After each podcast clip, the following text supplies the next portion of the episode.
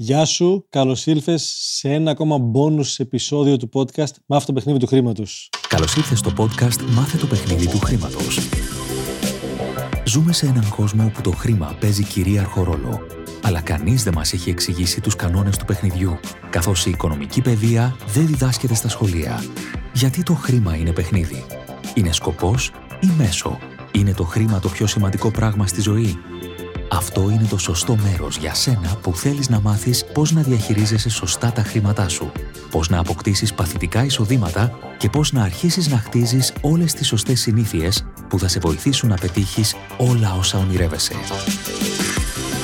Γιατί το παιχνίδι του χρήματος είναι τελικά το παιχνίδι της ζωής.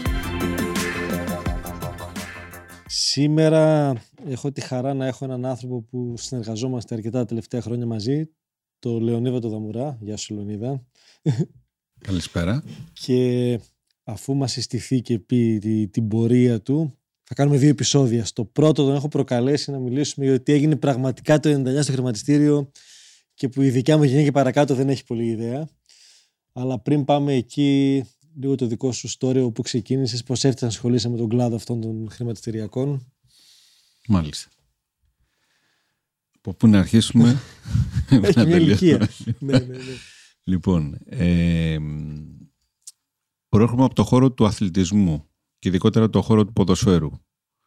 Στα 20 μου χρόνια έγινα επαγγελματίας ποδοσφαιριστής, ε, αλφαθηνική, στο Εγάλεο, με πρόεδρο Βίκτορα Μητρόπουλο και γενικό αρχηγό Αλέξη Κούγια.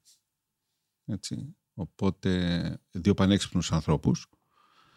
Ε, έπαιξα, έχω συμμετοχές δύο χρόνια στην Αλφαεθνική, ποδόσφαιρο, δύο χρόνια στη Β' Εθνική με το Εγάλεο.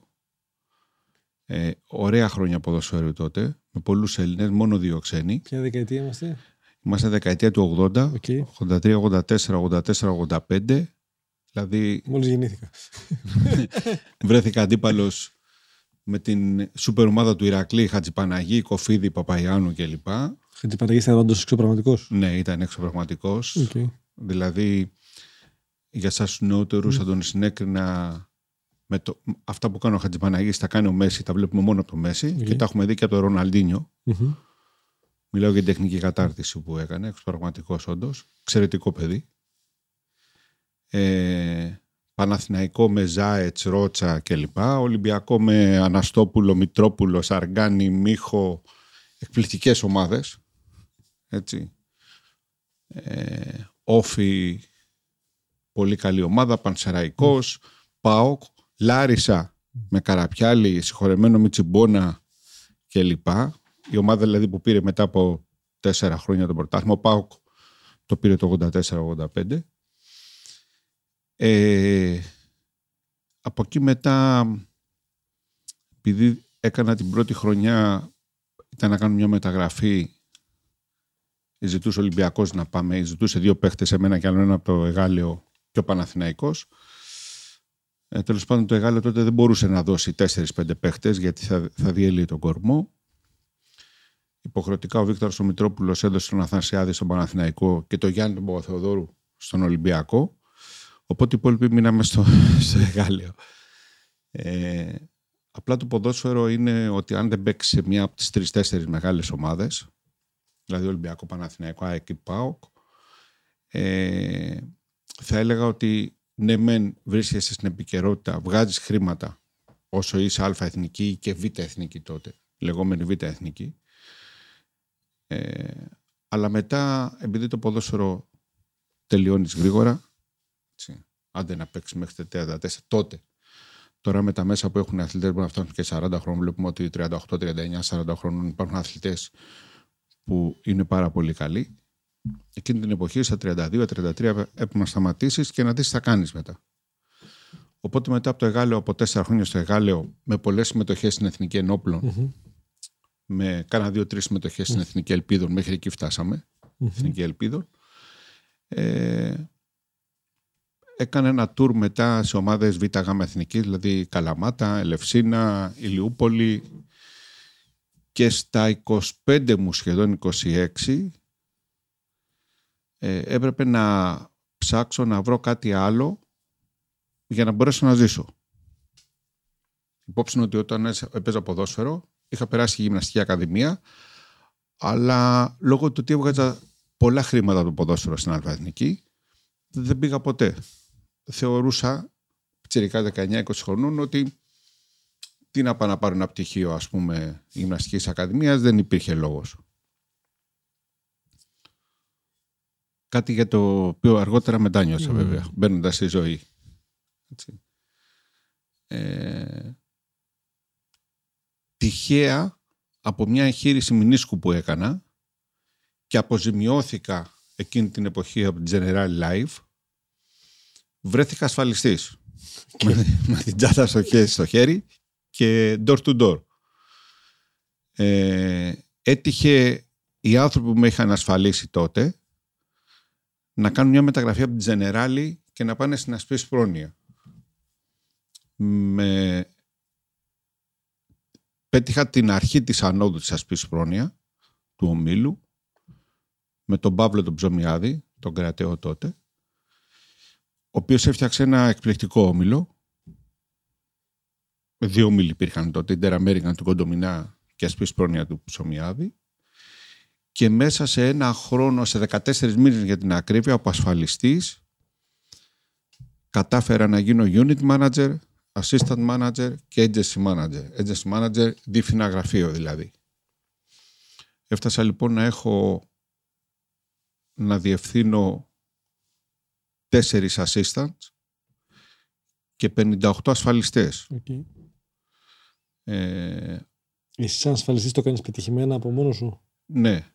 Μ' άρεσε γιατί γενικά ε, μ' άρεσε να κάνω πράγματα που να μην εξαρτιέμαι από άλλους, αλλά να εξαρτιέμαι από τις δυνάμεις δικές μου.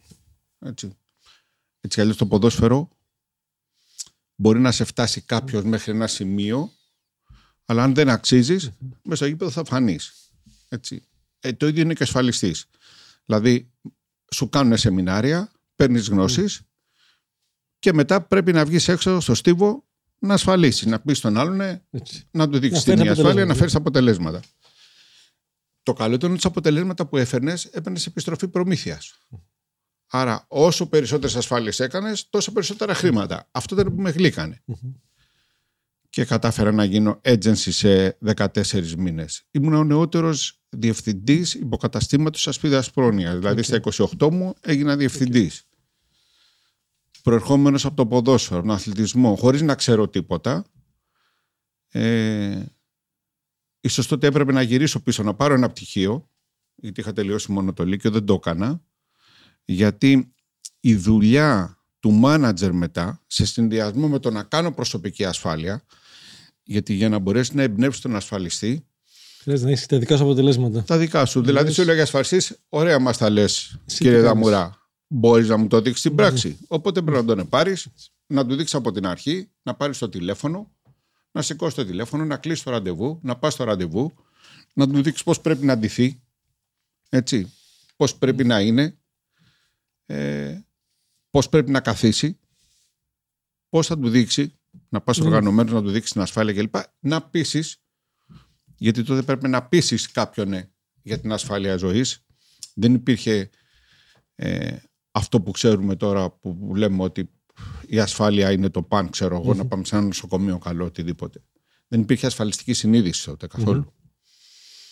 Ε, οπότε έπρεπε να κάνεις το manager και να κοιτάς να βγάζεις και εσύ τα... Ξεκίνησα το 89. Κάθεσα στην ασπίδα πρόνοια μέχρι το 99. Τα τελευταία τέσσερα χρόνια, δηλαδή από το 96 έως το 99 και πιο μπροστά από το 95 έβγαινα με το, με το team το δικό μου επί 4-5 χρόνια πρώτος στην παραγωγή αμοιβαίων κεφαλαίων. Okay. Ήδη από το 92, δηλαδή τρία χρόνια μετά, είχα ξεκινήσει να ασχολούμαι με, με τα αμοιβαία κεφάλαια και να μπαίνω στο περιβάλλον του χρηματιστηρίου. Και ο λόγος ήταν ότι το 92, μέχρι το 92 υπήρχαν δύο αμοιβαία κεφάλαια στην Ελλάδα. Το δήλος της Εθνικής και το Ερμής της εμπορικής τράπεζας. Εξήγηση λίγο για όσους ακούνε τι είναι το αμοιβαίο κεφάλαιο, αν δεν ξέρουν. Ναι, τα αμοιβαία κεφάλαια είναι ένα είδος επένδυσης στο οποίο παίρνουν τα χρήματα εξειδικευμένοι άνθρωποι. Αυτή τη στιγμή ας πούμε, οι τράπεζες δημιουργούν κάποιες θηγατρικές δικές τους, ΑΕΔΑΚ λέγονται, mm-hmm. Ανώνυμες εταιρείες διαχείρισης ε, μηδέων κεφαλαίων. Και είναι ένας κουβάς που βάζεις εσύ 5.000, βάζω εγώ 5.000, 10.000, άλλος 20, μαζεύουν τα χρήματα αυτά και πάνε και τα επενδύουν για σένα.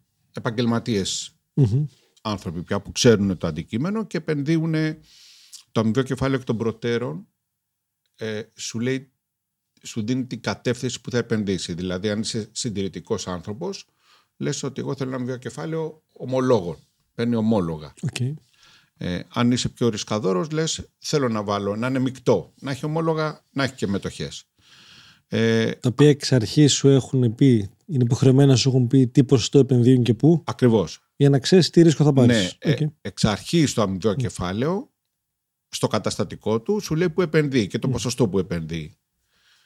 Ε, ή μπορεί να θέλεις εσύ να επενδύσεις σε μετοχές, αλλά όχι ελληνικές. Να ναι, επενδύσεις ναι, ναι. και λοιπά. Υπάρχουν χιλιάδες αμοιβαία κεφάλαια πια αυτή τη στιγμή. Τότε δεν υπήρχαν στην Ελλάδα. Ήταν το δήλος της Εθνικής και το Ερμής της Εμπορικής Τράπεζας. Αμέσως μετά είχε φτιάξει την Τεραμέρικαν τότε ένα αμοιβαίο κεφάλαιο ομολογιακό και μεικτό. Και η, η τέταρτη εταιρεία που υπήρξε ήταν η Ασπής Πρόνοια. Μάλιστα θυμάμαι ότι το, το αμοιβαίο κεφάλαιο της Ασπίδας βγήκε όταν έγινε η πρώτη επέμβαση στον κόλπο από πλευρά των Αμερικανών. Okay. Έτσι. Δηλαδή συνέπεσε εκείνες οι μέρες να γίνεται χαμός. Έτσι λοιπόν μπήκα εγώ στο παιχνίδι του χρηματιστηρίου και άρχισα να μαθαίνω. Έτυχε να... η Ασπίδα πρόνοια τότε ε, αναπτυσσόμενη σαν όμιλο έκανε την Ασπίδ Bank έφτιαξε τα αμοιβαία κεφάλαια και έτυχε να έχεις στην Ασπίς Bank το Θόδωρο τον Καρατζά, το μετέπειτα πρόεδρο της Εθνικής Τράπεζας, ο δε αδερφός του ο Κωστής ο Καρατζάς ήταν στην Ασπίς Πρόνοια Γενικό Διευθυντής, άνθρωποι που ξέραν το χρηματιστήριο και όλο το ελληνικό χρηματιστήριο στηρίχθηκε στη λεγόμενη Επιτροπή Καρατζά την εποχή εκείνη που έφτιαξε νομοθεσία. Δεν υπήρχε νομοθεσία στο χρηματιστήριο. Ε, έτσι εκ των έσω μαθαίναμε τι μέλη γενέστε στην Ελλάδα; 94-95. Οπότε κάποιοι άνθρωποι φτιάξαμε τότε ε, εταιρείες ε, ε, συμβουλών θα έλεγα. Mm-hmm. επενδύσεων λεγόταν, λεγόταν στην αρχή. Και το 96 ήρθε η Επιτροπή Καρατζά και η νομοθεσία και ξεκίνησε και είπε θα φτιαχτούν οι πρώτες ΑΕΛΔ. ΑΕΛΔ ήταν τότε οι ανώνυμες εταιρείες λήψη και διαβίωση εντολών. Okay. Το οποίος στο 99 δεν υπήρχε μέρος στην Ελλάδα που να μην υπάρχει ΕΛΔΕ, υπήρχαν 1500 ΕΛΔΕ. Ε, έτυχε λοιπόν από τους πρώτους, επειδή μέσα στην ασπίδα πρόνοια μαθαίναμε εκ των προτέρων τι θα γίνει, οι πρώτες ΕΛΔΕ δημιουργηθήκαν από ανθρώπους στα σπίδα πρόνοια. Δηλαδή, η φιλιδική άδεια ή... Ναι, ε, ήθελε ναι, να καταθέσεις, οι πρώτες ΕΛΔΕ ήταν τότε 30 ε, εκατομμύρια δραχμές γιατί ήμασταν ακόμα σε δραχμές. Μετά το κάνανε 60 εκατομμύρια. Ε, ε, έπρεπε να είναι καταθυμένα και η πρώτη που ξεκινήσαμε ήμουν εγώ. Ήταν ο Γούμενος που είχε φτιάξει μετά τη μετέπειτα βορειοελλαδική και έγινε και πρόεδρος στον ΠΑΟΚ. Μια και είσαι από Θεσσαλονίκη είσαι και ΠΑΟΚ θα τον γνωρίζεις το, το Γούμενο. Και διάφοροι άλλοι. Δηλαδή οι πρώτες ΕΛΔΕ φτιαχτήκαν μέσα από την μα, μας τα φτιάχνε κιόλας το δικηγοργό γραφείο Καρατζά Περάκη ε, και όταν ο Καρατζάς μετά έφυγε από την Ασπίδα και πήγε στην Εθνική Τράπεζα, ε, δεν μπορούσε να, να έχει το δικηγορικό γραφείο και ο, ο, ο καλύτερος δικηγόρος της εποχής εκείνης και ακόμα και τώρα που φτιάξε και βιβλία και λοιπά και νομοθεσία και το χρηματιστήριο της Κύπρου την νομοθεσία είναι ο Δημήτρης ο Τσιμπανούλης. Okay. Ε, ο οποίος έχει γράψει και πολλά βιβλία και έτυχε να έχει εμένα το φάκελό μου ο Δημήτρης ο Τσιμπανούρη, ήταν στο Καρατζά, δούλευε στο γραφείο του Καρατζά και φτιάχνοντας το γραφείο το δικό του, μου λέει: Λεωνίδα, επειδή έχω το φάκελό σου και φτιάχνω γραφείο, δεν έρχεσαι. Και ε, ήμουνα και ο πρώτος πελάτης του Δημήτρη του Τσιμπανούλη. Έτσι λοιπόν μπήκαμε στη διαδικασία το να φτιαχτούν οι ΕΛΔΕ. Ε, που μέσω των ΕΛΔΕ όλος ο κόσμος, αυτός το 98, το 99, ε, δεν υπήρχε νομίζω Έλληνας που να μην παίζει χρηματιστήριο την εποχή εκείνη. Ε, δεν μπορούσαμε να καταλάβουμε αυτό που λες και εσύ το παιχνίδι του χρήματος πώς παίζεται. παρότι κάποιοι ασχολιόμασταν από το 92, 93, 94 και γνωριμίες και με παλιότερους χρηματιστές που ήταν από το 80 όπως ας πούμε ο Νίκος ο Σάρος, ο οποίος είναι και φίλος είχε την Σάρος χρηματιστηριακή που από το 74, το 80 ασχολιότανε και, και εμείς σαν νεότεροι μαθαίναμε από αυτούς κάποια πράγματα ε, αλλά δεν μπορούσαμε να καταλάβουμε αυτό που γινότανε. Δηλαδή η τρέλα αυτή του 99. Πώς ξεκίνησε αυτό; Θυμάσαι κάποιο σημείο που να, να φάνηκε ότι κάτι... Υπήρχε πολλή ρευστότητα τότε. Οι τράπεζες δίναν αφιδώς δάνεια και υπήρχε κόσμος που είχαν βγει πολλές εφημερίδες τότε. Δεν υπήρχε ηλεκτρονικός τύπος. Ε, ξέχασέ τα δηλαδή τα κινητά. Εγώ θυμάμαι, θα σου κάνω μια παρένθεση, ότι ε, ο συγχωρεμένος Παύλος Ψωμιάδης Ασπίδας Πρόνοιας είχε φτιάξει. Ε, έφτιαχνε τα τελευταία δύο χρόνια 97, 98, εκεί 99 ήθελε να φτιάξει κάποιους δυνατούς managers και έβαζε στόχους υπερβολικούς ε, μας ζητούσε από τους είχε 100 γραφεία σε όλη την Ελλάδα ξέρω γιατί κάθε πόλη μεγάλη είχε και ένα γραφείο ε, και έλεγε ποιος θέλει να πετύχουμε εδώ, θα σας κάνω εγώ προσωπικό management. Μια φορά το μήνα θα συναντιόμαστε, τρεις-τέσσερις μέρες, θα κάνουμε σεμινάρια, θα φεύγουμε, θα κλείνουμε, θα φεύγουμε από τα, τα γραφεία μας, από τις οικογένειές μας, θα είμαστε μόνο εμείς και όποιος πιάνει το στόχο θα είναι και τον επόμενο μήνα. Θα βάζετε στόχους. Όποιος πιάνει και τον επόμενο μήνα. Και όποιος καταφέρει να είναι 12 μήνες συνέχεια, να δούμε ποιοι είσαστε αυτοί και παίρναμε κάποια μπόνους, ξέρω εγώ, κάποια έξτρα, και ε, μέσα στην ε, διαφορετική ε, εξυπηρέτηση και στην ασπίδα πρόνοια τότε και όλα αυτά. Ε, τα δύο χρόνια που το κάναμε αυτό την έλεγε ομάδα φωτιά την ομάδα αυτή. Ε, την πρώτη χρονιά καταφέραμε να τερματίσουμε τέσσερις από τους 24 και την δεύτερη χρονιά τρεις. Ε, ήμασταν μόνο δύο όμως που ήμασταν και τις δύο χρονιές. Ο ένας ήμουν εγώ και άλλος ένας. Και έτσι είχα γίνει και το αγαπημένο παιδί του Παύλου του Ψωμιάδη. Όταν λοιπόν έμαθα πολύ, πολλά από management, δηλαδή πιθανόν αυτά που θα μάθαινα στο πανεπιστήμιο έξι χρόνια, εγώ τα μάθαινα συνοπτικά και στην πράξη. Πώς θα κάνεις management, πώς να κινείσαι, πώς είναι το χρήμα, πώς βγάζεις το χρήμα, πώς παρακινείς τον κόσμο, πώς στρατολογείς κόσμο να τον φέρεις. Έτσι. Και στη στρατολόγηση αυτή υπήρχε τότε, έρχονταν μια Αμερικάνικη εταιρεία, η Limera, που ήταν life insurance, ε, marketing και recruiting κλπ. Στο οποίο πήγαιναν οι καλύτεροι managers από όλες τις ασφαλιστικές εταιρείες. Δηλαδή, από την Ασπίδα Πρόνοια έστελνε η Ασπίδα πέντε managers, πέντε διευθυντές υποκαταστημάτων. Έστελνε η Εθνική δέκα. Έστελνε η Αγροτική τότε που υπήρχε πέντε. Έστελνε ο Φίνικας πέντε. Οπότε μαζευόμασταν οι καλύτεροι 30 managers της Ελλάδας από όλες τις ασφαλιστικές εταιρείες. Ε, θυμάμαι, ας πούμε, ε, είχαμε κάνει στο Ναύλιο. Okay. Είμαστε μια εβδομάδα στο Ναύλιο, από το πρωί στο βράδυ. Ε, ή πηγαίναμε στην Καλαμπάγκα, στο, στα Ξενία. Ερχόντουσαν οι Αμερικάνοι λοιπόν, με μετάφραση και λοιπά και σου κάνανε, ήσουν μέσα κλεισμένος. Σαν τα σεμινάρια που κάνεις. Και οπότε αυτά που θα μπορούσες να μάθεις ε, το ασφαλιστικό μάρκετινγκ και, και όλα αυτά σε, στο πανεπιστήμιο τα παρακολουθούσες επί τέσσερα χρόνια συνοπτικά σε δέκα μέρες.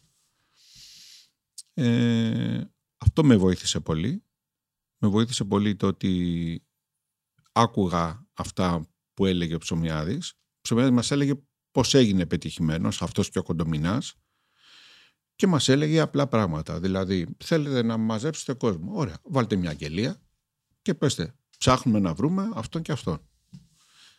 Ε, δεν το κάνανε όλοι όμως. Δηλαδή, το πρόβλημα ήταν ότι αυτό που σου έλεγε ένας μάνατζερ πετυχημένος, που είχε ξεκινήσει από το μηδέν, από εδώ παρακάτω από τα καμίνια, ας πούμε, είχε ξεκινήσει, φτωχό παιδί, ε, και σου έλεγε πώς πέτυχε, με απλές λέξεις. Σου έλεγε πάρε αυτό το ποτήρι από εδώ και πήγαινε το εκεί. Ε, αυτό το κάναμε μόνο τρεις από τους δέκα. Δεν το κάναν όλοι, δυστυχώς. Ένα άλλο που μας έλεγε είναι ότι στη ζωή σας θα σας τύχουν ευκαιρίες, αυτό που λέμε ευκαιρία ζωής. Θα σας τύχουν, λέει, στη ζωή σας. ε, μπορεί να σας τύχουν δύο, τρεις, τέσσερις, πέντε ευκαιρίες ζωής. Σκοπός είναι να τις δείτε και όταν θα τις δείτε να μπορέσετε να τις αρπάξετε γιατί πολλοί τις βλέπουν ότι είναι ευκαιρία ζωής αλλά φοβούνται να τις αρπάξουν. Φοβούνται πιθανόν τις συνέπειες που αν αρπάξουν αυτή την ευκαιρία τις συνέπειες αποτυχίας. Και αυτό δεν είναι καλό. Δηλαδή πρέπει στη ζωή να δοκιμαζεις να πέφτεις, να σηκώνεσαι, να ξαναδοκιμάζεις κλπ. Ε, πάμε λίγο πίσω εκεί στο 97, 98, 99. Ναι. Εκεί λοιπόν τι, τι υπήρχε μια τρέλα λοιπόν όταν έφευγες από το σπίτι για να πας στο γραφείο, εμένα τα γραφεία μας στη Λεωφόρα Αλεξάνδρας. Είχα τρεις mm. ορόφους. Το ισόγειο ήταν το ασφαλιστικό μου γραφείο ασπίση πρόνοια. Στον πρώτο όροφο είχα φτιάξει ένα είδος μικρού χρηματιστηρίου, ένα dealing room θα έλεγα, στο οποίο ερχόντουσαν τι 7.30 ώρα το πρωί να πιάσουν θέση τότε. Δεν υπήρχαν τα κομπιούτερ να βλέπουν, ούτε πληκτρολογούσε εντολές κάποιος. Τηλεφωνικά ήταν όλα. Ε, ήταν όλα τηλεφωνικά. Οπότε όλοι αυτοί που ασχολιάζουν με το χρηματιστήριο, μιλάω για 150 άτομα την ημέρα, είχαν δημιουργήσει μια αίθουσα που την είχα μελετήσει με αρχιτεκτονικά, μια και αρχιτέκτονας. Στο κέντρο ήμασταν τα τέσσερα άτομα που περνούσαμε τις εντολές.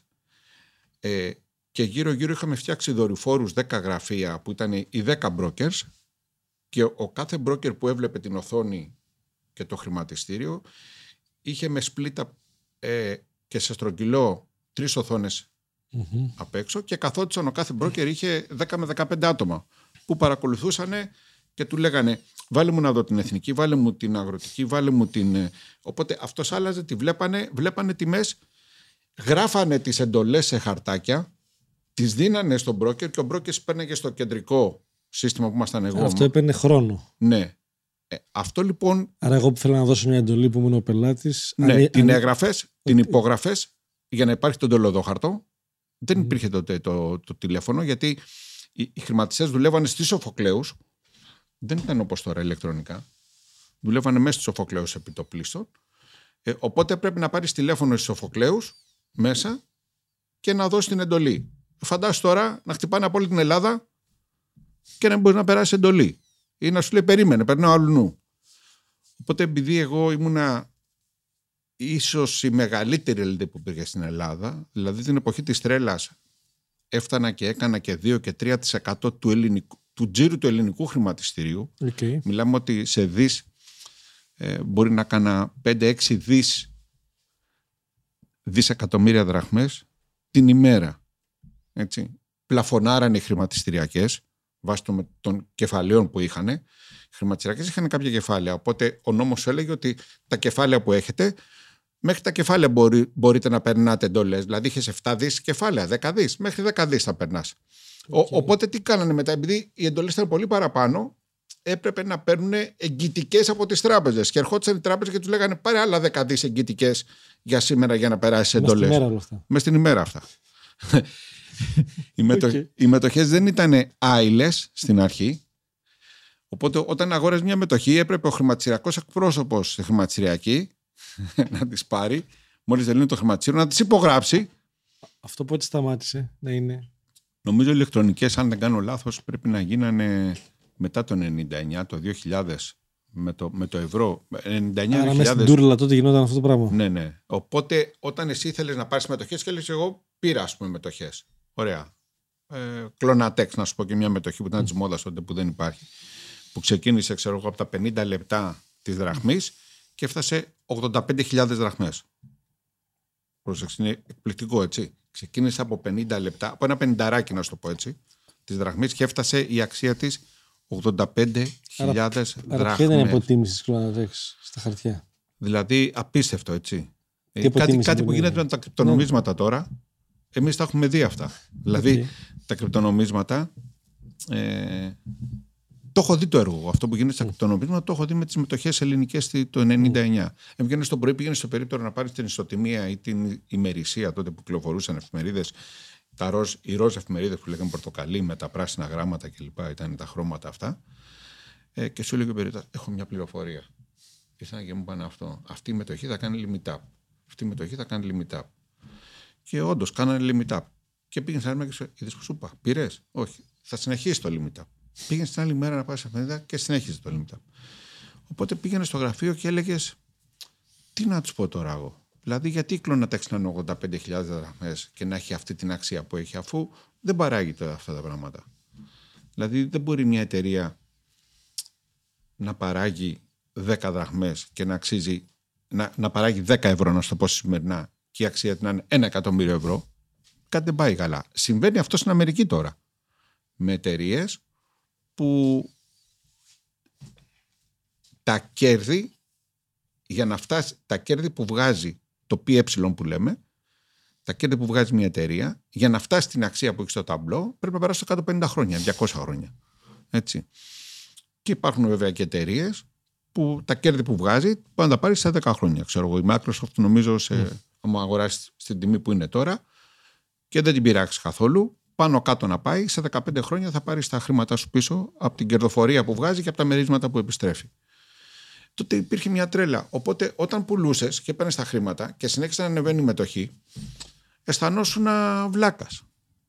Ναι, και να μην έχεις κερδίσει ήδη. Ναι, είχες κερδίσει ήδη, αλλά έλεγες αν τα είχα αφήσει, θα είχα κερδίσει κι άλλα. Mm. Έβλεπες λοιπόν κόσμο να πουλάει τα σπίτια, να πάρει τα χρήματα για να μπει σε αυτή την τρέλα. Γιατί σκεφτόταν, λέει, θα πουλήσω το σπίτι αυτό 300.000 δραχμές, θα τα βάλω στο χρηματιστήριο, θα βγάλω ένα εκατομμύριο και θα πάω να πάρω δύο σπίτια.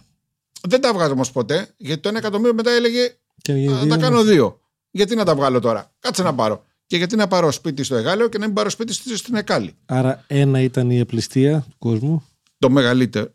Η απληστία ήταν. Η απληστία και είναι ο, ο, ο χειρότερος σύμβουλος στο ελληνικό χρηματιστήριο. Και, δεν είχε ξαναγίνει ποτέ αυτό στην Ελλάδα για να έχουν προηγούμενο; Ποτέ δεν είχε ξαναγίνει ποτέ. Και Ούτε υπήρχε νο... ενημέρωση παγκοσμίως από άλλα Όχι. πράγματα; Και νομίζω ότι και παγκοσμίως δεν είχε γίνει. Ήταν μια μικρή χώρα. Τα χρήματα πέσανε απότομα. Ο κόσμος είχε χρήματα τι, τότε τι με τα δάνεια. Υπήρχαν τα ναι. δάνεια. Ε, θα έλεγα ότι και η τότε κυβέρνηση με το σοσιαλισμό και λοιπά τροφοδότησε μέσω των τραπεζών, πάρτε χρήματα εσείς, δημόσιοι υπάλληλοι, πά, βγαίναν έξω τα μαγαζιά, τα μπουζούκια κάθε μέρα, όχι Παρασκευή Σάββατο που είναι τώρα, κάθε μέρα γεμάτα. Ήταν μια γενικότερη εποχή ασυδοσίας. Ναι. Εμείς το θεωρούσαμε φορεία τότε. Εκ των υστέρων και με αυτά που τραβήξαμε, με το δούνου του κλπ. Γιατί στο Δουντού δεν μπήκαμε γιατί μπορεί να κάνει ναι. κακή διαχείριση είτε ο Παπαδρέου είτε ο Καραμαλής, η νεότερη Παπαδρέου και Καραμαλής. Είχε ένα παρελθόν αυτό που δεν έσκασε ξαφνικά. Και ήταν τότε εποχή που οι τράπεζες δίνανε δάνεια στους υπαλλήλους για να μπουν στις μετοχές. Υπήρχαν μετοχοδάνεια, υπήρχαν δάνεια για διακοπές, υπήρχαν δάνεια για αυτοκίνητα, ό,τι ήθελες. Με υψηλά επιτόκια, έτσι. Μιλάμε για 15, 17, 18 επιτόκια. Δηλαδή τότε τα ομόλογα του ελληνικού δημοσίου δίνανε τόκο 18%. 7. Δηλαδή έπαιρνες ένα ομόλογο, τα κλείνεις τα χρήματά σου για ένα χρόνο, για δύο χρόνια και έπαιρνες 18% τόκο. Άρα οι άνθρωποι τότε πίστεψαν ότι από εκεί θα οικονομήσουν. Ναι. Και τα ρίξαν. Οικονομάγαν, όντω οικονομάγανε. Ναι. Αλλά... Στα χαρτιά οι περισσότεροι. Ναι, δεν βλέπανε τι έρχεται. Και το τι έρχεται ήταν τότε που ο Σιμίτης mm. μας έβαλε αλλάξαμε το νόμισμα και μπήκαμε με την ισοτιμία 345 πόσο ήταν. 340 και 75. 340 και 75, έτσι. Που και ξαφνικά από εκεί που είχε 340 δραχμές, βρέθηκε με ένα ευρώ. Και έλεγες τώρα τι είναι το ένα ευρώ. Υπόψη ότι εμείς στο χρηματιστήριο ήδη είχαμε αλλάξει ένα χρόνο πριν. Δηλαδή δουλεύαμε στο χρηματιστήριο με ευρώ. Οπότε ένα χρόνο ο, ο, ο άνθρωπος που ερχόταν να επενδύσει, εσύ δηλαδή που ερχόσουν να επενδύσεις, που έξω χρησιμοποιήσεις δραχμές, στο χρηματιστήριο έπρεπε εγώ να στα μετατρέπω σε ευρώ. Οπότε είχαμε τα κομπιουτεράκια και ενώ αγοράζαμε μετοχές σε ευρώ, δεν μπορούσε να το, το καταλάβει. Δηλαδή 340 δραχμές που αγόραζε μια μετοχή ξαφνικά έχει γίνει ένα ευρώ. Και του φαινόταν φτηνή η μετοχή και δεν μπορούσε να, να καταλάβει την ισοτιμία και την αξία του ευρώ δεν υπήρχε ένα μεταβατικό στάδιο που δεν καταλάβαινε ο κόσμος τι γίνεται. ότι τα νούμερα έχουν διαφορά, έχεις δίκιο. Είναι άλλο 340, άλλο έχω ένα. Ναι, ναι. ναι. Σου λέει ο άλλος ένα ευρώ τι είναι, δηλαδή τι έχω, μια δραχμή. Δηλαδή πήγαινε το μυαλό του σε μια δραχμή, δεν πήγαινε την αξία που είχε το ένα ευρώ. Ε, ή τα πέντε λεπτά ή τα δέκα λεπτά που υπήρχαν. Οπότε εκείνη την εποχή ήταν πληστία του κόσμου ότι αυτό θα συνεχίσει έτσι και δεν Ναι. βγαίνουμε. Δύο, δεν μπορούσε κανείς να δει ας πούμε, ότι αυτά δεν ανταποκρίνονται στην πραγματικότητα ή δεν υπήρχε η πε- η παιδεία, ας πούμε. Δεν υπήρχε παιδεία. Και ακόμα δεν υπάρχει παιδεία. Μμ. Ε, εγώ τυχαίνει να έχω πελάτες ακόμα από τότε και τους έχω ακόμα και τώρα πελάτες. Ε, το, το πρόβλημα τότε και τώρα δεν υπάρχει αυτό που λέμε οικονομική παιδεία. Ε, δεν μπορούσαν να καταλάβουν ότι το χρηματιστήριο τι είναι. Είναι ένα τραπέζι που παίζουμε πόκα. Υπάρχει γκανιότα. Το χρηματιστήριο λοιπόν η ΕΧΑΕ είναι γκανιότα. Παίρνει την προμήθειά της. Οποιαδήποτε πράξη και αν κάνεις, χάνεις, κερδίζεις. Το κράτος παίρνει το φόρο του στην πώληση. Παίρνει 0,20 τώρα και μάλιστα για να από αρχές του χρόνου θα γίνει 0,10 αυτό. Δεν τον νοιάζει αν αυτό που πουλάς εσύ το πουλάς με κέρδος ή με ζημιά. Πληρώνεις 0,20% στο ποσό που πουλάς. Άσχετα ποσό το έχεις πάρει. Μπορεί να χάνεις εσύ, πληρώνεις. Άρα πληρώνεις την κανιότα. Στην πόκα, στο πόκερ, που λίγο πολύ έχει γίνει της μόδας τώρα, κάποτε εκείνη την εποχή ήταν κόκκινο πανί. Πω, πω, παίζει πόκερ αυτό, παίζει πόκα. Οι καλοί χρηματιστές όμως έπρεπε να ξέρουν πόκερ τότε. Δεν, δεν μπορούν, αν είμαστε έξι στο τράπεζι, να κερδίσουμε και οι έξι. Ένας θα κερδίσει. Δύο θα κερδίσουν. Ειδικά στα, στους διαγωνισμούς που γίνεται, ένας κερδίζει για 50 χρήματα. Φτάνουν στο τέλος δύο και από τους δύο κερδίζει ο ένας. Τότε στο χρηματιστήριο κερδίζαν όλοι. Οπότε όταν τους ρωτήσα ποιος χάνει, ρε παιδιά; Κάποιος πρέπει να χάνει. Δηλαδή, κερδίζεις εσύ. Ωραία. Κερδίζω εγώ. Από πού τα παίρνουμε τα χρήματα αυτά; Από κάποιο πρέπει να τα χάνει. Ε, δεν τα χάνε κανένας. Όλοι κερδίζαμε. Έτσι. Ε, Κερδίζαμε όμως λογιστικά. Μμ. Δεν κερδίζαμε στην πράξη. Σωστά. Έτσι. Δηλαδή, αυτό που λέω και τώρα στους πελάτες μου, που ε, ξαναμπαίνουν πάλι στο κομμάτι της απληστίας, γιατί το τελευταίο ένα χρόνο το Ναι, Στο χρηματιστήριο. επόμενο επεισόδιο θα πούμε για το σήμερα. Μας λέει. Έτσι, ε, δεν καταλαβαίνω ότι και του λέω κεφαλοποιήσε τα κέρδη. Δηλαδή πήρες μια μετοχή 2 ευρώ και σου πήγε 3. Κερδίζεις 50%. Έχεις πάρει 1000 κομμάτια. Έδωσε 2.000 ευρώ και αυτή τη στιγμή 3.000 ευρώ. Το- τότε, τότε υπήρξαν άνθρωποι που κέρδισαν χρήματα είτε γιατί είχαν την οτροπία αυτή, ότι Ναι. κέρδισα χ, σταματάω. Ναι. Άρα κάποιοι, ή κάποιοι έτυχε. Πολύ, πολύ λίγοι. πολύ λίγοι. Πολύ λίγοι κερδίσανε πολλά. Ναι. Πολύ λίγοι κερδίσανε Ό- πολλά. Όταν θα άρχιζε η πτώση και τα λοιπά, εσείς μπορείτε να το δείτε ότι έρχεται αυτό ή δεν ξέρετε το πότε; Το είδαμε αρκετοί χρηματιστές. Εκεί όμως έτυχες στι εκλογές, τότε με τον Παντονίου και τον Σιμίτη τη δεύτερη τετραετία, που βγήκανε Που με τους διαφημίσεις. καθησύχασαν. Που τους που βγήκαν και καθησύχασαν. είπαν ότι το, από τις 6.500 μονάδες στο χρηματιστήριο έχει φτάσει 4.500 και λέγανε ότι με τη νέα τετραετία του Πασόκ ο πάτος του χρηματιστηρίου είναι εδώ. Οπότε έλεγες 6.500 μονάδες, 4.500 μονάδες έχει κάνει μια διόρθωση. Άρα, ναι, με το Πασόκ γίνανε αυτά και ξαναψηφίσανε Πασόκ και αντί να πάει από τις 4.500-6.500 έγινε η καταστροφή. Δηλαδή η μεγάλη καταστροφή δεν έγινε το 99 τότε με το σεισμό που ήταν μια φυσιολογική διόρθωση. Χάσανε εκεί, έχασε κόσμος αλλά έχασε πολλά από τα κέρδη που είχε. Από τα κεφάλαιο φαινο- τα άρχισε- φαινομενικά κέρδη. Ναι. Το Ναι. κεφάλαιο, όταν, το κακό είναι όταν αρχίσαν να χάνουν το κεφάλαιό τους, όχι τα κέρδη, αλλά να έχουν απώλεια και του κεφαλαίου Δηλαδή, τους. Κάποιοι που είχαν μπει στα 6.000 χάσαν και από κεφάλαιο, αλλά οι πιο πολλοί είχαν μπει χαμηλότερα. Ναι. Ναι, ναι. Και δεν είχαν φτάσει Μπήκανε ακόμα. στη λεγόμενη διόρθωση που Ναι. λέμε και εκεί ε, θα χρησιμοποιήσω μια είκοσι ξεβρακώσαν. Εκεί πήραν όλα τα χρήματα, ας πούμε. Όσοι Και δεν- για το οποίο δεν έγινε ποτέ τίποτα, έτσι. Όχι. Δεν ήταν γιατί είναι ελεύθερη αγορά. Δεν σου Ναι. είπε κανένα να πάει να αγοράσεις, να πάει να πουλήσεις. Εσύ αποφασίζεις. Γι' αυτό υπήρχαν αυτά τα χαρτάκια. Βέβαια, μετά δεν, δεν υπήρχε όλη αυτή η νομοθεσία.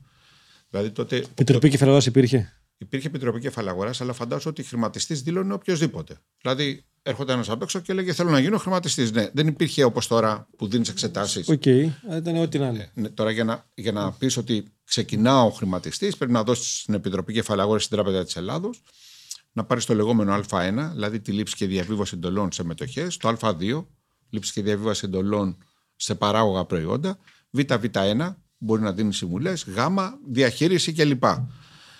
Ε, αυτό έγινε μετά, την- αν δεν κάνω λάθος, το 2001 και μάλιστα άρχισε να, βά- να, να, η νομοθεσία να αυστηροποιείται.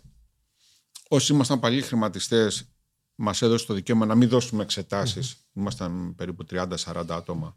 Αλλά λόγω της εμπειρίας που είχαμε να μας δώσει το α1 ξέρω εγώ να μπορούμε να δίνουμε ήμουν από αυτούς τους ανθρώπους και από εκεί πέρα όποιος ήθελε να μπει έπρεπε να ξεκινήσει να διαβάζει και να δίνει εξετάσεις. Έχει αυστηροποιηθεί Άρα για να κλείσουμε το κεφάλαιο, κάπου το 2000 έφτασε πού στους 800 μονάδες που είχε φτάσει; Όχι, το 2000 ήταν ψηλά ακόμα. Νομίζω ήταν στις 4.500 κλπ. Okay. Εκεί που ξεγέλασε κόσμο. Ε, και μετά άρχισε να πέφτει. Να πέφτει, να πέφτει. Και όταν και να πέφτει χάνονται... δεν έχει να ναι, πουλήσεις. Δεν, μπορούσαν να καταλάβουν mm. πολλοί κόσμοι που έπαιζε ότι όταν αγοράζω μια μετοχή στο 1 ευρώ και ανεβαίνει 10% και πάει ένα 10, άρα 10% άνοδο, από το 1 10 άμα χάσει 10% δεν πάει ένα ευρώ, πάει 0,90 πόσο είναι νομίζω, πάει 0,99 πόσο ναι. πάει. Οπότε αν έχεις αγοράσει το 1 10 και χάσεις 10% και πάει 0,99, από το 0,99 μετά για να πάει ένα 10 θέλεις 11%. 11,5%. Αυτό δεν μπορούσαν να το καταλάβουν πολύ και σου λέγανε εντάξει, έχασα 10%, θα μας, θα μας ανέβει αύριο 10%. Ε, όταν όμως ανέβαινε 10% δεν ερχόσουν στα λεφτά σου. Έτσι. Ή τους έπεφτε μια μετοχή και έλεγε εντάξει, έχω μετρητά, θα κάνω το λεγόμενο μου αγέν. Δηλαδή θα αγοράσω και πιο χαμηλά να κατεβάσω το μέσο όρο και, και συνέχισε να πέφτει η μετοχή. Και ξανά κάνει μου αγέν. Δηλαδή και πολλά χρήματα χαθήκαν έτσι με το λεγόμενο μου αγέ. Με την ελπίδα να κάνουν ένα καλό μέσο όρο. Ένα μέσο όρο γιατί θα ανέβει και θα ανακάψω, θα πάρω τουλάχιστον τα χρήματά μου. Και έτσι χαθήκαν αρκετά χρήματα. Και πού τερμάτισε αυτό, Νομίζω ότι τερμάτισε πρόσφατα. Εκείνη την εποχή κάποια έφτασε μετά από 2-3 χρόνια στα χαμηλά του σχετικά. Ναι, ναι, ναι. Νομίζω έφτασε στις 2-2.500 κάτι τέτοιο. Ε, εκεί έκανα και ένα διάλειμμα εγώ περίπου στο 2006-2007 όταν 8 όταν άρχισε πάλι να κάνει μια κίνηση να ανακάμπτει το χρηματιστήριο Πρέπει να φέρω τα χαρτιά μου να τα έχω μπροστά. Ε, έπρεπε να κάνω και ένα διάλειμμα, έμεινα ένα χρόνο εκτός, δηλαδή δεν δούλεψα καθόλου χρηματιστηριακά. Ε, εκεί έκανα, γιατί όλοι κάναμε λάθη, όλοι παρασυρθήκαμε. Δεν μπορείς να μην παρασυρθείς σε μια τέτοια τρέλα.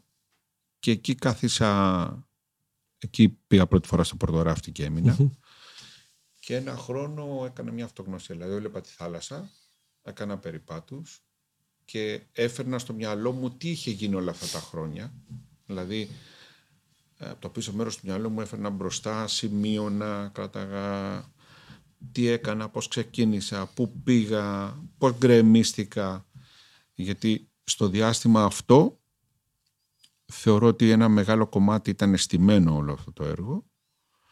Ε, κατέρευσε η ασπίδα πρόνοια, εγώ στην Ασπίδα πριν ήμουν από το 89 μέχρι το 99 και το αγαπημένο παιδί του Παύλου του Ψωμιάδη, του συγχωρεμένου, ο οποίος πέθανε μέσα στη φυλακή, ε, έγινα το μαύρο πρόβατο. Γιατί με φώναξε κάποια φορά, στο, κάποια στιγμή στο γραφείο του και μου λέει επειδή είσαι πολύ αγαπητός, γιατί τύχαινε τότε, γιατί ήμουν αγαπητός, γιατί ήμουν τίμιος συναδέλφους και στον κόσμο. Δηλαδή δεν πήγα να δαγκώσω κάποιον να φάω και να πάρω χρήματα από αυτόν. Ε, οπότε όλοι οι ασφαλιστές και άλλων μανατζαρέων, να το πω έτσι, άλλων agency managers, άλλων διευθυντών και ήδη οι διευθυντές ερχόντουσαν και ανοίγαν κωδικό σε μένα. Δεν ανοίγαν, ας πούμε, στο Γούμενο στη Θεσσαλονίκη ή στον Ηλία τον Μπογδάνο που ήταν στο Εγάλεο που είχε την active επενδυτική ή σε διάφορους που υπήρχαν ΕΛΔΕ. Ερχόντουσαν σε μένα. Γιατί ξέρουν ότι από μένα θα ακούσουν την αλήθεια. Ε, έτσι λοιπόν ο Ψωμιάδης προσπάθησε να με προσεγγίσει όταν είχε αρχίσει πια και έκανε διάφορες ατασταλίες, δηλαδή έπαιρνε χρήματα και έκοβε επιταγές με 15% και έδινε. Χρησιμοποιούσε μια μέθοδο που τη χρησιμοποιούν πολλοί απαταιώνες, δηλαδή σου λέω δώσε μου 100 ευρώ και θα σου δώσω 110. Ωραία, μου δίνεις 100, σου δίνω 110. Έρχομαι μετά και σου λέω: Δώσε μου ένα 500 και θα σου δώσω 550. Μετά δίνεις, τα δίνω πίσω. Αυτό το κάνω τρει-τέσσερι φορές και κάποια στιγμή που σου έχω πάρει παραπάνω χρήματα, σου έχω κερδίσει την εμπιστοσύνη, ε, σου λέω: Τα χάσαμε τα χρήματα, γεια σας. Πάνε τα χρήματα. Είναι μια κλασική μέθοδο των απαταιώνων. Εγώ λοιπόν έβλεπα ότι αυτό που γινόταν στην ασπίδα πρόνοια με τις επιταγές θα έχει άσχημη κατάληξη. Καταρχήν, δεν επιτρεπόταν από τη στιγμή που πουλάγαμε ασφάλεια στον κόσμο, την ασφάλεια ζωής, της υγείας του, να μην μπορείς να εξασφαλίσεις τα χρήματα και να τους ζητάς δανεικά. Τότε Το τι ασφάλεια, πώς δίνεις εσύ ασφάλεια και εξασφάλισε κάποιον στιγμή που πας και παίρνεις χρήματα. Αυτό λοιπόν εγώ το είχα πει στον Παύλο το γιατί φοβόντουσαν πολύ να του πούνε. Εγώ λόγω του ότι είχα, μιλήσει, είχα ξεκινήσει με το ποδόσφαιρο από πολύ μικρός και όταν 19 χρονών, 20, ήμουν, ήμουν αρχηγός στο, στο ποδόσφαιρο στο Εγάλεο, ο πιο μικρός αρχηγός που υπήρχε στην Αλφα-Εθνική, με πρόεδρο τον Βίκτορα το, μικρό, το Μητρόπουλο και γενικό αρχηγό τον Αλέξη, τον Κούγια, που είναι πανέξυπνοι άνθρωποι. Το άσπρο το κάνουν μαύρο, τον Αλέξη τον Κούγια τον ξέρει πολλοί κόσμος και τώρα που τον ακούει στην τηλεόραση. Ένας εκπληκτικός άνθρωπος και με υψηλό IQ, σκέφτεται κακιστικά, όπως και ο Βίκτορας ο Μητρόπουλος, όπως και ο Θωμάς ο Μητρόπουλος, ο αδερφός του Βίκτορα. Η μετέπειτα παράγκα που την ξέρουμε, του ποδοσφαίρου. Ε, δεν τρεπόμουν να μιλήσω στον Παύλο το Ψωμιάδη και τα έλεγα στα ίσια και του έλεγα με συγχωρείς πρόεδρε έχεις μια περιουσία αυτή τη στιγμή 500 εκατομμύρια ευρώ λέω ένα παράδειγμα με ακίνητα στη Μύκονο ακίνητα στην Αμερική ακίνητα στην Ελβετία ακίνητα στο Λονδίνο γιατί να πάει να πάρεις ένα εκατομμύριο δραχμές από τον άλλον και να δώσεις 13% ή 15% ή να του πάρεις, ας πούμε, κάποια στιγμή είχα μάθει ότι είχε πάρει από το Ζαγοράκι 3 εκατομμύρια ευρώ, 2 εκατομμύρια. Και του έλεγε 15% όταν κατέρευσε πια η ασπίδα πρόνοια. Και έχω μάθει ότι τα πήρε κιόλας ο Ζαγοράκης τα χρήματα πίσω. Εκ των έσω αυτά. Για ποιο λόγο να το κάνεις, Δηλαδή, έχω εγώ ή εσύ 500 εκατομμύρια ευρώ. Ποιος είναι ο λόγος; Να τα κάνω 600 ναι, να τα κάνω 700 ναι, αλλά να τα κάνω κλέβοντας κάποιον άλλον εις βάρος κάποιου αλλού. Για ποιο λόγο; Μπορούσα να το καταλάβω. Και αυτό λοιπόν, όταν μου είπε, θα μου φέρνεις σε πελάτες, μη φοβάσαι, εγώ είμαι εδώ. Εμείς κάνουμε κουμάντο. Στηριζόμενος πάντα στο, στον περίγυρο που είχε, στους ανθρώπους που είχε.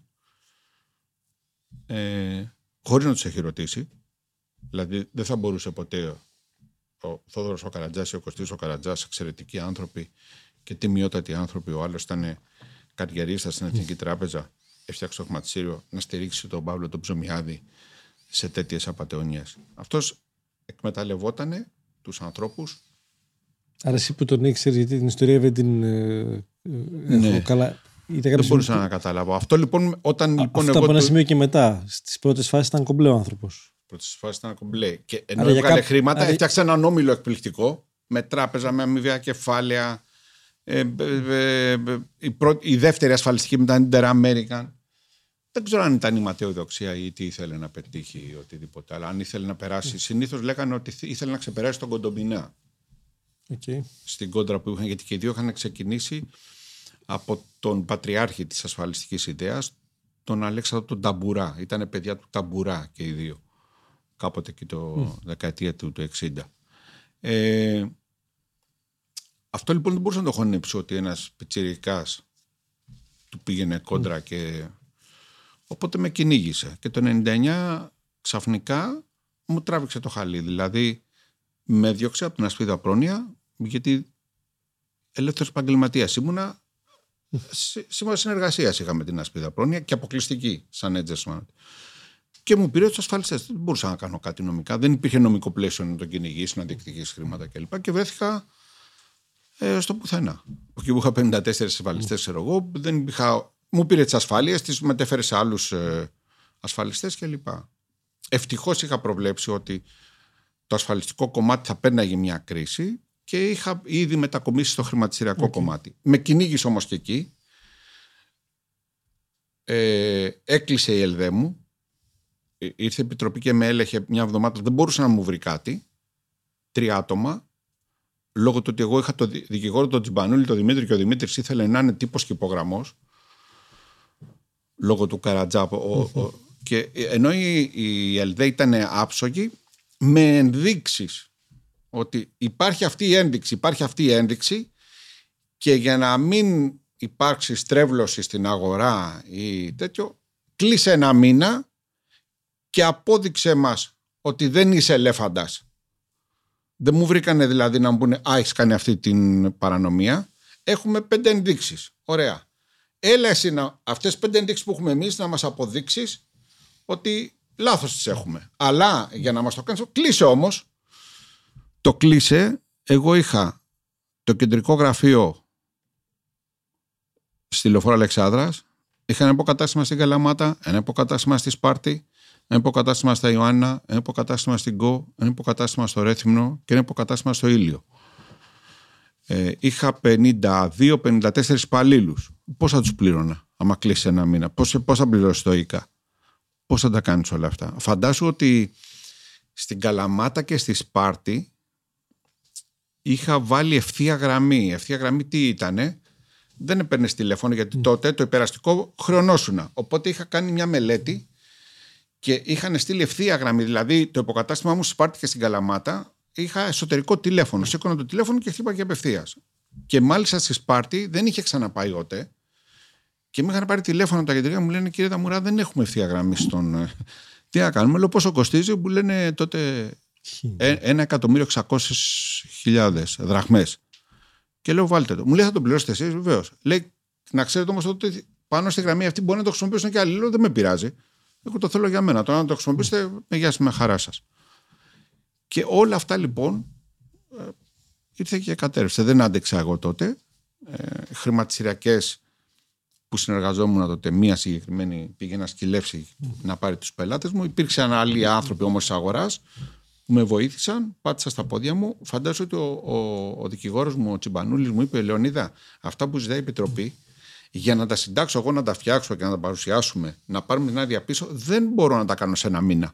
Πρέπει να δουλεύω εγώ και δύο δικηγόροι ακόμα θα κάνουμε δύο με δυόμιση μήνες. Οπότε ζήτησε επιπλέον εγώ από τον ένα μήνα άλλους δύο μήνες. Οπότε τρεις μήνες κλειστό. Έκλεισε. Έκλεισες. Εκεί ο Δημήτρης ο Τσιμπανίλη με βοήθησε. Την ξαναπήρα την άδεια, αλλά ήδη είχα κλείσει χωρίς να το ξέρω. Εκεί λοιπόν, γι' αυτό λένε ότι όταν πας και να γίνεις επιχειρηματίας, πρέπει να έχεις ένα πάρα πολύ καλό δικηγόρο και ένα πάρα πολύ καλό λογιστή. Έτσι. Πολύ καλός δικηγόρος ο Δημήτρης Τζιμπανούλη στο κομμάτι το χρηματιστηριακό. Δεν σκεφτόταν όμως επιχειρηματικά.